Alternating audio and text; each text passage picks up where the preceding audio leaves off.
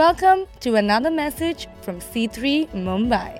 For more information about C3 Mumbai, please visit our website c3mumbai.com or visit our Facebook page. What I'm going to do is I'm going to spend the next little while just explaining uh, the, the communion that Jesus did, or the Last Supper. And then we're at the end of this service, we're going to have a time of communion together. But before we do that, I just want to kind of uh, shed some light on it if you haven't already had light shed on communion and uh, kind of help everyone uh, understand the meaning of what Jesus was actually doing when he had that Last Supper with his disciples. The unfortunate thing about communion, what's, what's kind of happened now is, is it's become a bit of a it's become a bit of a thing where unless you go to church and do communion, then you know you're not doing the right thing. Um, but Jesus never taught communion to be like that. He never taught the Last Supper to be like that. What it is, it's something that represents something amazing. That, um, the, and I'm just going to go through the reason why we need to remember what it was about. So let's turn um, to Luke 22, verse 19 to 20. Luke 22, verse 19 to 20.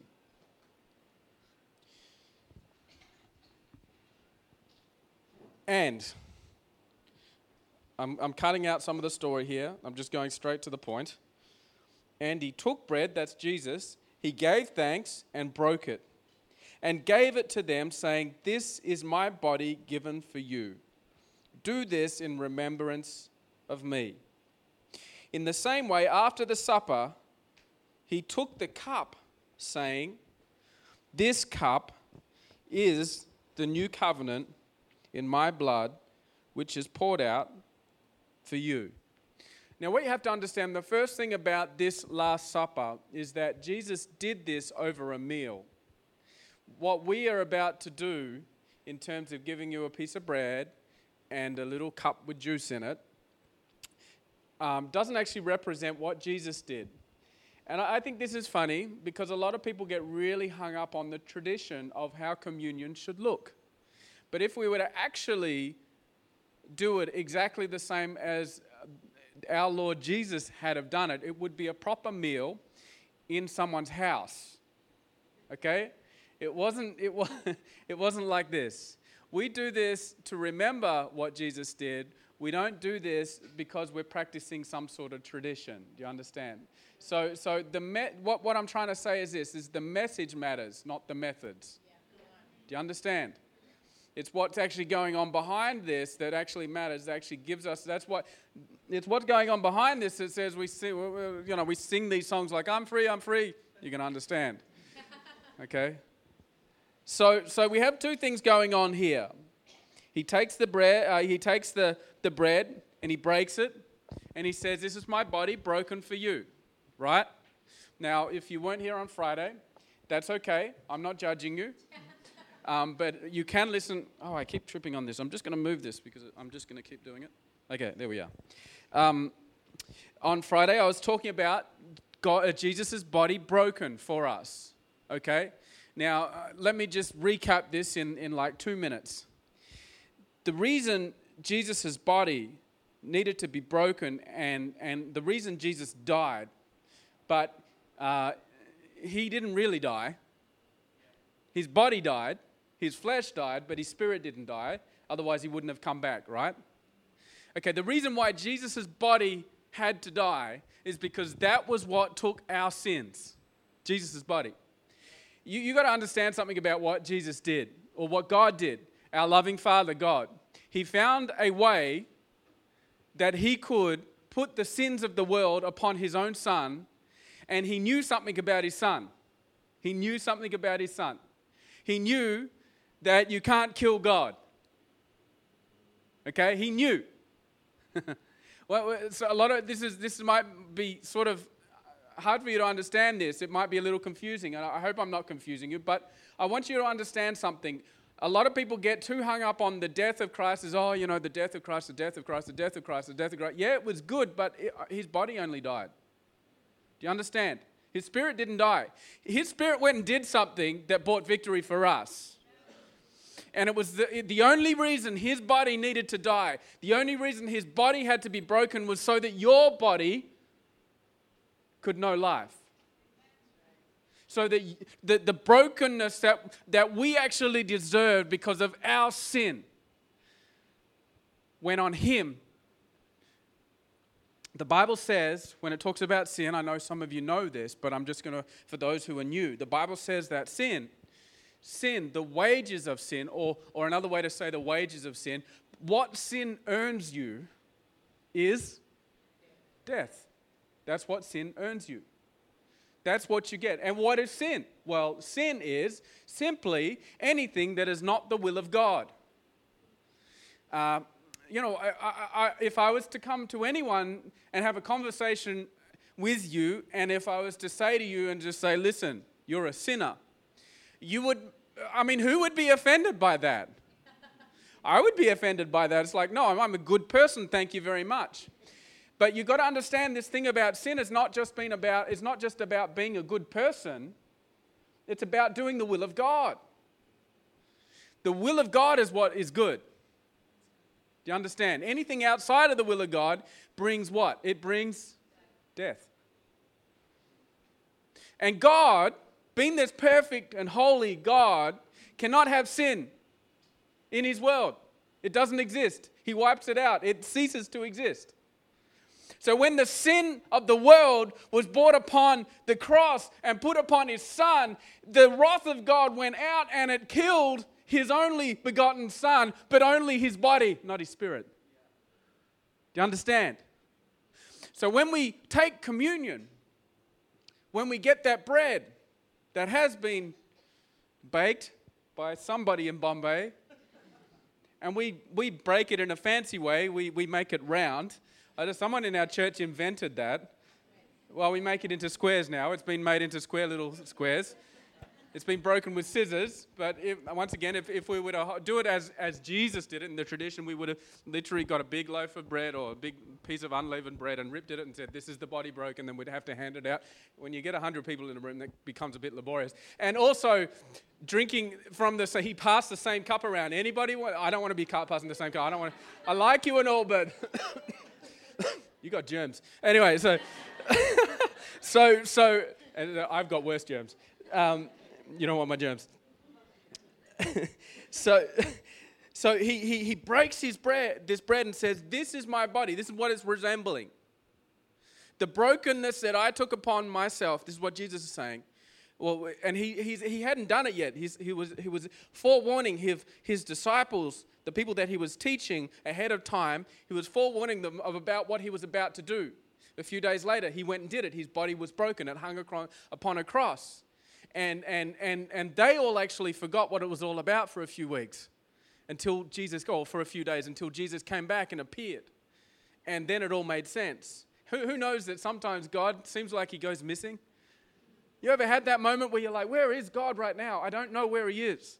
Well, that, that's, that's what was going on for these guys.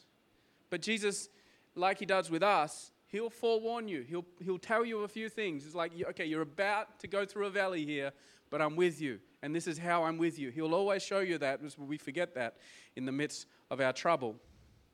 So he gets the bread, and then after that, he takes this cup. And I want to focus in on this cup. Okay? I want to focus in on this cup. He says something interesting in Luke chapter 20, uh, chapter 22, verse, verse 20. He says, After the supper, so after they'd finished the meal, he then grabs a glass of wine. okay? And he says this this cup is the new covenant. Everybody say new covenant. What is this new covenant? What is a covenant? Um, when you read the Bible, one of the best things you can do is, is ask questions. A lot of the people, when they read the Bible, they read the Bible and go, oh, I'm too stupid to understand that. I never got taught. So they just, their mind switches off and, and they don't actually learn what's in here. What you got to do is go, oh, I don't understand that, and I need to ask questions. Okay? That's the approach you've got to have with the Bible.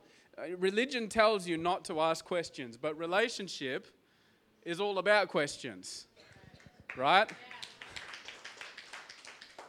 Thanks for clapping. Praise God. I got a clap. Oh, that was awesome.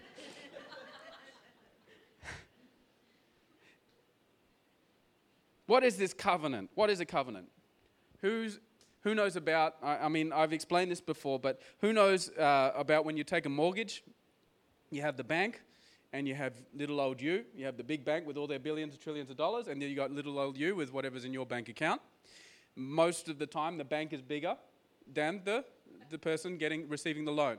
So the bank says, okay, we're going to give you some money, okay, but it's not coming without some, uh, some, some attached agreements that we must agree on. That if you don't fulfill this, we're going to take this money back off you plus everything else you got. I mean, that's how they, they work. All right? If you work for the bank, I'm just kidding. I'm just kidding. Um, but but, but this, this agreement that you go and sign when you get your loan for whatever it is that you're trying to buy is a covenant. It, there's, some, there's some stuff in place that must happen in order for the covenant to work. Okay? And in the, in, in the case of a bank loan, well, the covenant agreement is basically you pay back on monthly whatever the, the principal is plus the interest. That's the covenant. You stop doing that, well, there's going to be a problem, right? Who, who knows what I'm talking about? They're going to come repossess everything. That's the covenant. So when Jesus says, this cup is the new covenant, what he's saying is that there is a new agreement in place here. Okay? Could someone, Gaurav, my friend, my friend, would you get me that cup? Because I just want to hold it up in the air and I just want to hold it, you know, because I, I just, you know, it helps with the, with the, for the sake of learning. So Jesus holds up the cup, and it was more like a wine glass, like a goblet, than this little plastic thing. New agreement. This represents something new that is happening in the world. This represents something new that is happening in the cosmos in the universe. And uh, the disciples uh, would have been listening because they knew about the covenant. These, these boys were good Jewish boys. They were raised in Jewish homes. And Jewish people, they knew all about a covenant agreement that was put in, in place by a guy called Moses. There was other covenants that predated Moses, but, but they understood what a covenant was. You know, you've heard about the Ten Commandments, okay? That is part of the covenant, the prior covenant to Jesus.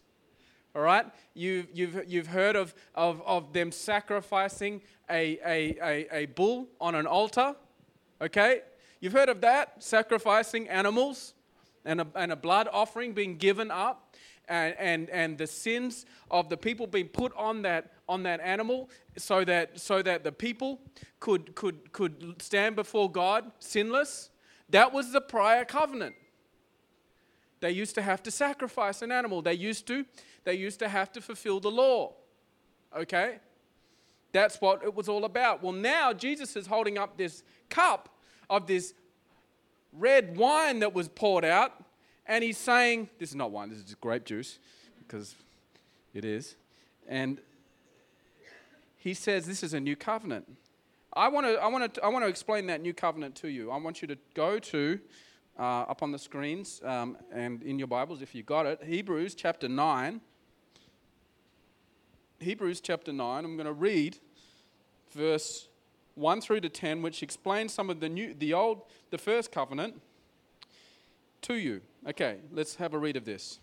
Now, the first covenant had regulations for worship and also an earthly sanctuary. You know what a sanctuary is, right? It's where the, where the, where the, where the sacrifices were done. Okay? A, tab- a tabernacle was set up. A tabernacle is a room where the presence of God was. And in this room were the lampstand and the table with its consecrated bread. Okay? This was called the holy place. Behind the second curtain was a room called the most holy place who remembers my message on Friday about the curtain being torn, this is the curtain that was torn, okay, when Jesus died. This, this most holy place had a golden altar of incense and the gold covered ark of the covenant, of the old agreement, okay? This ark contained the gold jar of manna. It was bread. It's another story. for another time. Aaron's staff that had budded, another story for another time. I don't have any more time to do these sorts of things, but we'll explain it another time. And the stone tab- tablets of the covenant, the stone tablets, Ten Commandments. Okay. Above the ark were the cherubim of glory, of the glory, overshadowing the atonement cover. So there, on the on the on the on the above the ark, there was these golden uh, statue angels that were there over the ark, and. Uh, uh, but we cannot discuss these things in detail now. Even the Bible says so. All right.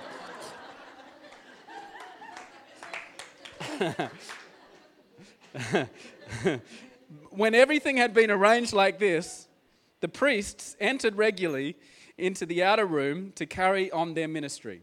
Okay, so there was priests, and they had a set bunch of stuff that they would do in order for the nation of Israel to be right before God. But the only, but only verse 7, but only the high priest entered the inner room.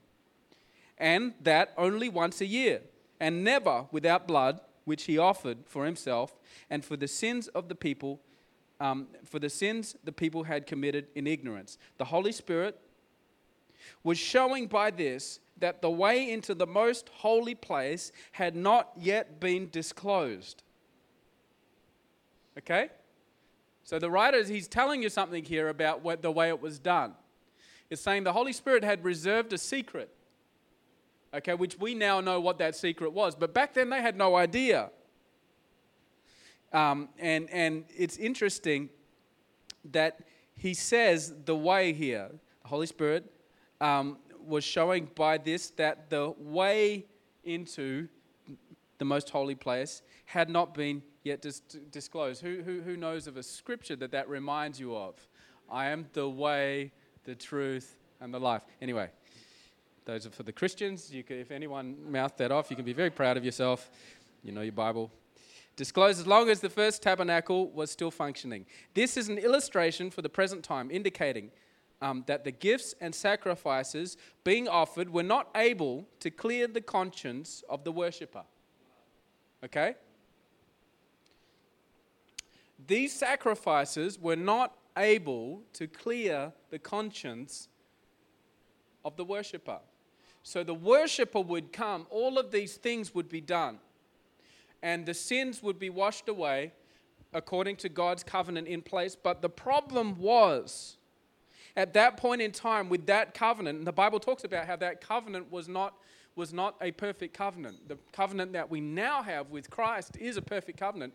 It, it, the problem was this that, that but people would come and they would still feel guilty for their sin. They would still feel this sense of, oh man, I just, I can't, I can't get this out of me. I don't feel worthy before God. Here he is, he's so holy. And there's only one guy who's allowed to go in and see that most holy place, but the rest of us, well, we can't go and see him. Do you understand? You see how the picture looks. See, in that era, at that particular time, is completely different to what we now have.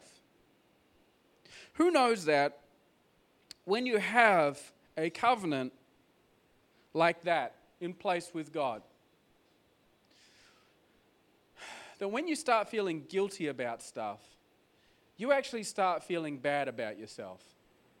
Who knows that when you start to think you're a bad person, you begin to act like a bad person? Who knows uh, the movie Forrest Gump? Remember Forrest Gump? I love that movie. Forrest Gump, he had this, this saying Stupid is what stupid does. stupid is what stupid does. and, and, and for us, because we all know in the depths of our heart that we can't fulfill all of God's covenant. And, and a lot of us are trying to actually approach God in the mindset of these people back then when we haven't understood what's been done for us on the cross. We come before God and, and we understand, oh, Christ has forgiven all of my sins. He's done something on the cross for me. I, I know that, but, but, but I still feel this.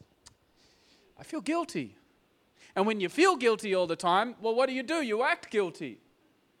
And, and, and then it affects things like your own, ins- your, your own security and the thoughts you have about yourself and, and what you think of yourself and who you think you are. And, and, and out of this comes all sorts of stuff like having to perform in order to prove yourself and having to prove yourself and, and, and, and things like our, our, our income and our, uh, our, the, the things we do and, and what career paths we've chosen and where we live and what car we drive and who we've married and blah, blah, blah, blah, blah, blah. All of these sorts of things become stuff that actually is trying to cover our guilt and the shame of who we actually are. And when you read the Old Testament, you can see that it affected the Israelites. And this is why Jesus had to come. This is why he had to come to install a better covenant where the blood was, was a new day that was sealed. It goes on. Let me, let me explain. Let's go on to 19, uh, verse, uh, chapter 10, verse 19 to 25, where it goes on to explain what now is the, the time that we sit in, time of the new covenant.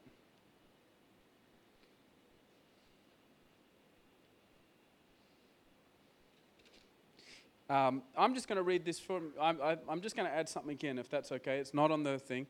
Um, but I, I, I, forgot to put it on my notes. But I've just remembered because my Bible's told me. Okay.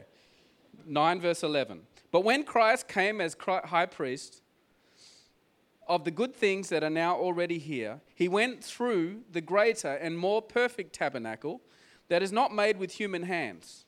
That is to say, is not a part of this creation. So Christ comes, he dies on the cross, the sacrifice was made, and it was a sacrifice that was acceptable before God. And he doesn't go in as a, as a priest into the normal temple, the earthly temple, he goes into the temple of heaven. Okay? The earthly one was just a copy. Now, now he's in the real one. He did not enter by means of blood of goats and calves, but he entered the most holy place once for all by his own blood. Okay? So obtaining eternal redemption. The blood of goats and bulls and the ashes of a heifer sprinkled on those who are ceremonially unclean sanctify them so that they are outwardly clean. How much more then will the blood of Christ, who through the eternal Spirit offered himself unblemished to God, he didn't sin, cleanses our, he cleanses our conscience from acts that lead to death so that we may serve the living God. I want, I want to read that to you again from verse 14. How much more then will the blood of Christ, who through the eternal Spirit offered himself unblemished to God, cleanse our conscience, consciences from acts that lead to death, so that we may serve the living God? This is the thing.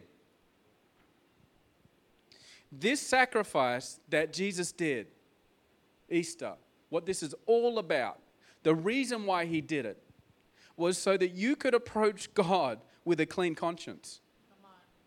So that you wouldn't have to go through the act every year where your sins come up before God and you're like, oh gosh, I gotta, I, I don't know, I gotta write a list and take it all down to the temple and say, okay, oh God, I'm, this is all of the stuff that I've done.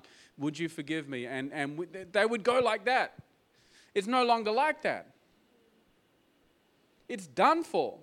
When we, when, we, when we talk about Easter, we're talking about being a group of people whom God has done everything for us so that we can approach Him just whole and complete, without sin, sinless. Because it's all been cleaned away, it's all been washed away by the blood of Jesus. This is the new covenant. Do you understand? So, so then he goes on in Hebrews chapter 10 I'm going to start from verse 16. It says this This is the covenant I will make with them. After that time, says the Lord. Now listen to this. I will put my laws in their hearts, and I will write them on their minds. Then he adds, Their sins and lawless acts I will remember no more. No more. Are you guys keeping up with me? You're awesome. You do a better job than I could ever think of doing on that. And where these have been forgiven, sacrifice for sin is no longer necessary. I want to ask you something. Do you keep coming to God guilty? Do you keep approaching God as a sinner? Or do you approach God as one who has been made whole with a clear conscience? And you might say, well, no, but Ryan, you don't know what I've done. Why do you think Jesus had to die? If you've done something bad, it was bad enough to kill Jesus. And kill him it did. It was put on him. But that moment that he died, when the veil was torn, the, the moment the veil was torn is because he was suddenly in heaven. He's standing before God saying, It's been done, it's finished. It's all on me. I've conquered it all. I have put uh, the, the sins of the world on myself. I've died. And here I am now. And he starts a new ministry for us the ministry as a priest in heaven who works on our behalf, who offers himself and we can approach God knowing that even though we are sinners, that if we are thinking that God is looking upon our sin every time we approach Him, that is, that is approaching God with guilt. We can approach Him yes, we need to be we need to have sorrow for our sin. We need to know, uh, yes, sin is wrong. I am not by any means justifying anybody's sins here also. I'm not saying that, that you can just go and sin and then approach God every time and, and you'll be fine. That's not how it works. You, you will destroy yourself in sin. That's why God had to rescue for it, rescue you from sin. Okay, you will suffer consequences for your sin. But but but here's the deal. You can turn to God, this covenant, this agreement that is in place now you can turn to God with a clear conscience. Now, this changes everything because here's why. This changes everything because you can approach God not based on your performance, not based on all of the good things that you've done, not based on what you have done in order to get God's favor. Because when you really, really boil it down, in this, into your subconscious, we all know, no matter how much we do, that we haven't made the mark. We all know. If you really, really want to check out what that old covenant agreement was, you'll find that you're not able to make the mark. And what that produces in us is an insecurity, is a, is a, is a sense of hopelessness, a sense of always having to perform, a sense of always having to prove ourselves. And it's like this m- mouse in one of those wheels, just running pointlessly, constantly. That's, that's, that's how it actually ends up. Jesus didn't want that for you and I. He wanted us to have a covenant relationship.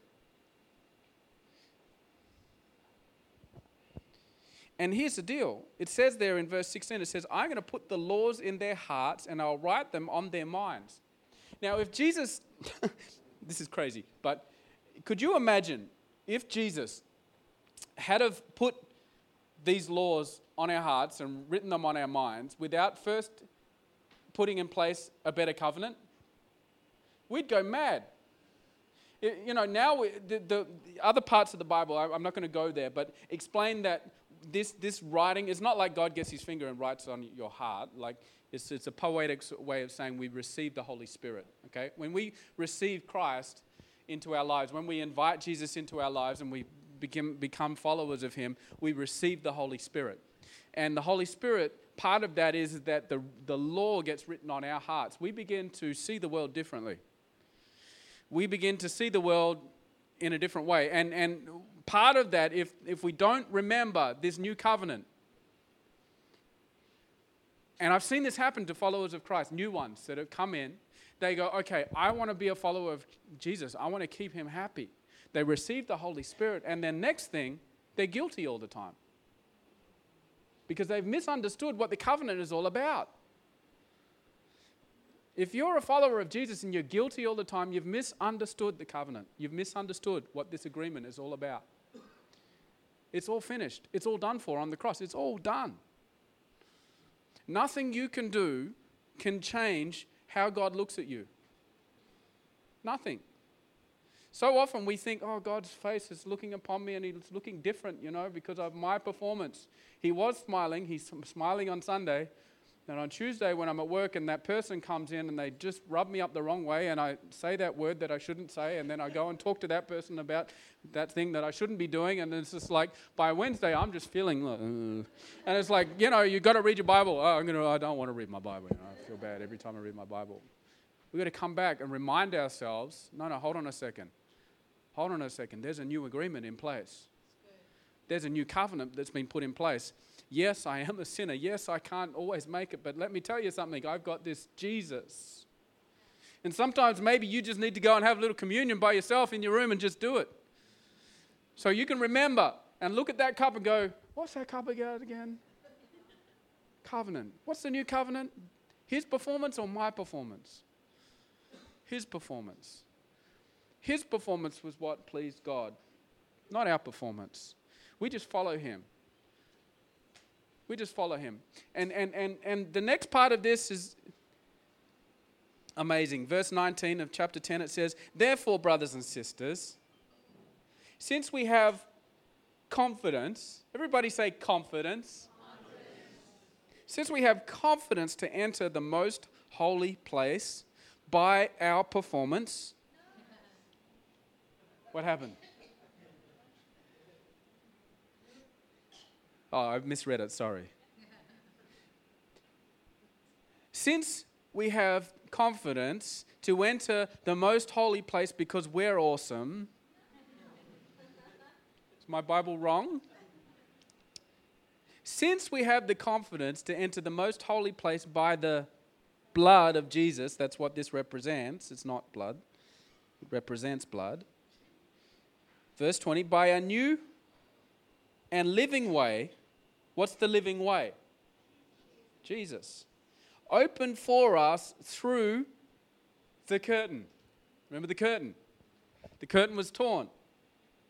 That is his body. And since we have a great high priest over the house of God, let us draw near to God with a sincere heart and with the full assurance that faith brings, having our hearts sprinkled to cleanse us from a guilty conscience, and having our bodies washed with pure water, let us hold unswervingly to the hope we profess, for he who promised is faithful. And let us consider how we may spur one another on towards love and good deeds, not giving up meeting together, as some are in the habit of doing. Vodafone, man. I forgot my watch today, so I used a timer so I don't go over time and Vodafone called me. Not giving up meeting together as some are in the habit of doing, but encouraging one another, and all the more as you see the day approaching. Now, for, for those of you who want to read on from this in your own personal study time, verse 26 talks about the question of, well, what about, what do we do with all this grace? Can we just sort of abuse it? Can I just go and live my way and then come back? It talks about that, that you can, I'm going to leave that up to you. But the point I want to make to you today is the point of coming towards God or coming before God having been cleansed by His act, having been made whole by what He's done that what communion and what Easter what represents for us is insecurity being expelled from our lives because we have a clean conscience. Because someone loved you so much. His name is God, the creator of the world, the creator of the universe. He had you in mind, the Bible says this, He had you in mind at the beginning of the world. He knew that this moment right now would be here. He knew that, that, that on the cross, that this would count for everything. That you can come to, because if you can come before the Most High God cleansed, free of guilt, fully paid for, without debt before Him. And not only that, be invited in, not just as a guest, not just as an outsider who's making a visit once in a while, but as a family member. The Bible talks about this that we become family members. That when we begin to follow Jesus, when we invite him into our hearts, he puts a ring on our finger with the insignia of heaven on it. And he makes us his own. Your last name changes, not literally. Some of you are like, oh, that's a shame. I don't like my last name.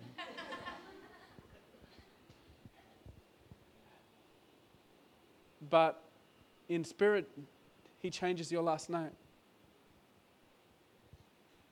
Ryan Waters of the Most High God, or whatever it is.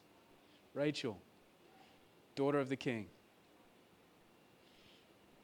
Parita, princess of heaven. I don't know what it is, but he changes your last name. And it's not based on anything we've done. So here's the deal you could forget about trying to prove yourself. Now, if the, you've got to understand this the king of the world, the one who created all the splendor of this world, you know, everything, if he accepts you,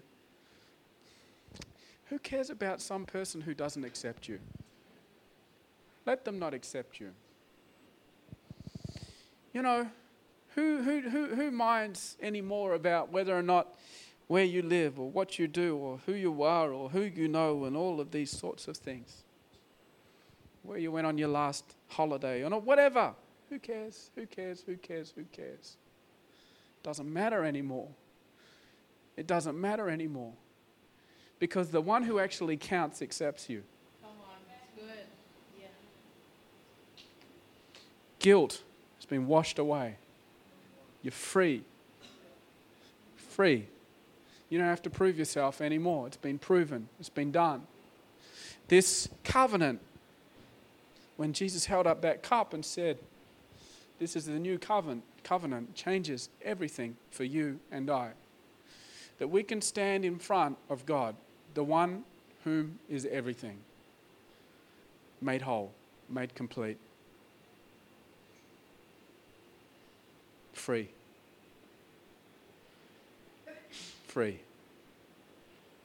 So I'm free, free forever. I'm free. And whatever that freedom looks like for you. For some of you, that freedom might look like letting go of some relationships, letting go of some stuff, letting go of some ways of life that you have actually been keeping there because they prove something about you.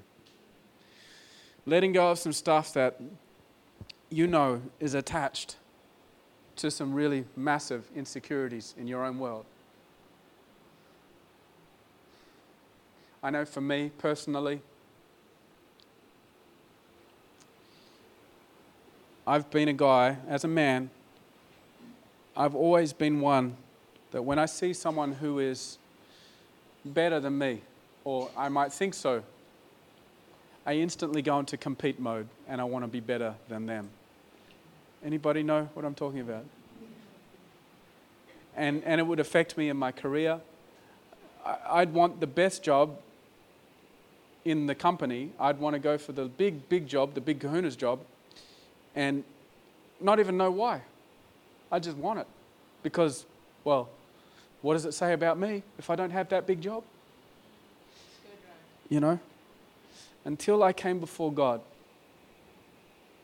until I understood that my heart is clean before God, I don't have to prove a thing to Him. I don't have to prove anything about who I am to Him. I just need to come and accept His love and accept His hope and accept His joy. And everything in me is relaxed since then. As uh, every now and again, it still pops up, you know, the whole, oh, I've got to be, you know, I've got to prove myself. And I, that's the moment where I get before God and I say, God, I'm, I'm sorry. I, I've forgotten this new covenant. I've forgotten that you've done everything for me. And who knows this, that when you begin to look at life like that, you can actually do life better because you're not so worried about all of the stuff anymore. You're not competing. You can be more creative. You can actually think clearer because you're not getting thoughts about, oh, I'm going to do this and that, and then I'm going to, you know, do that, and you're going to get them, and, and then all of those sorts of political things that we go through. You don't you don't, you're not getting trapped into that. You can just be who you are and who God has made you. And God begins to open up doors in front of you that you never thought would open. God begins to do things that you never thought He could do because you have the faith. You begin to understand that you walk in the favor of God. Amen. C3 Mumbai is a church in the heart of India's commercial capital, where a diverse group of people brought together to worship God and to pass on the hope of salvation by grace that we freely received. For more information about C3 Mumbai, please visit our website c3mumbai.com or visit our Facebook page. Follow us on Instagram or tweet us on our handle at C3 Mumbai.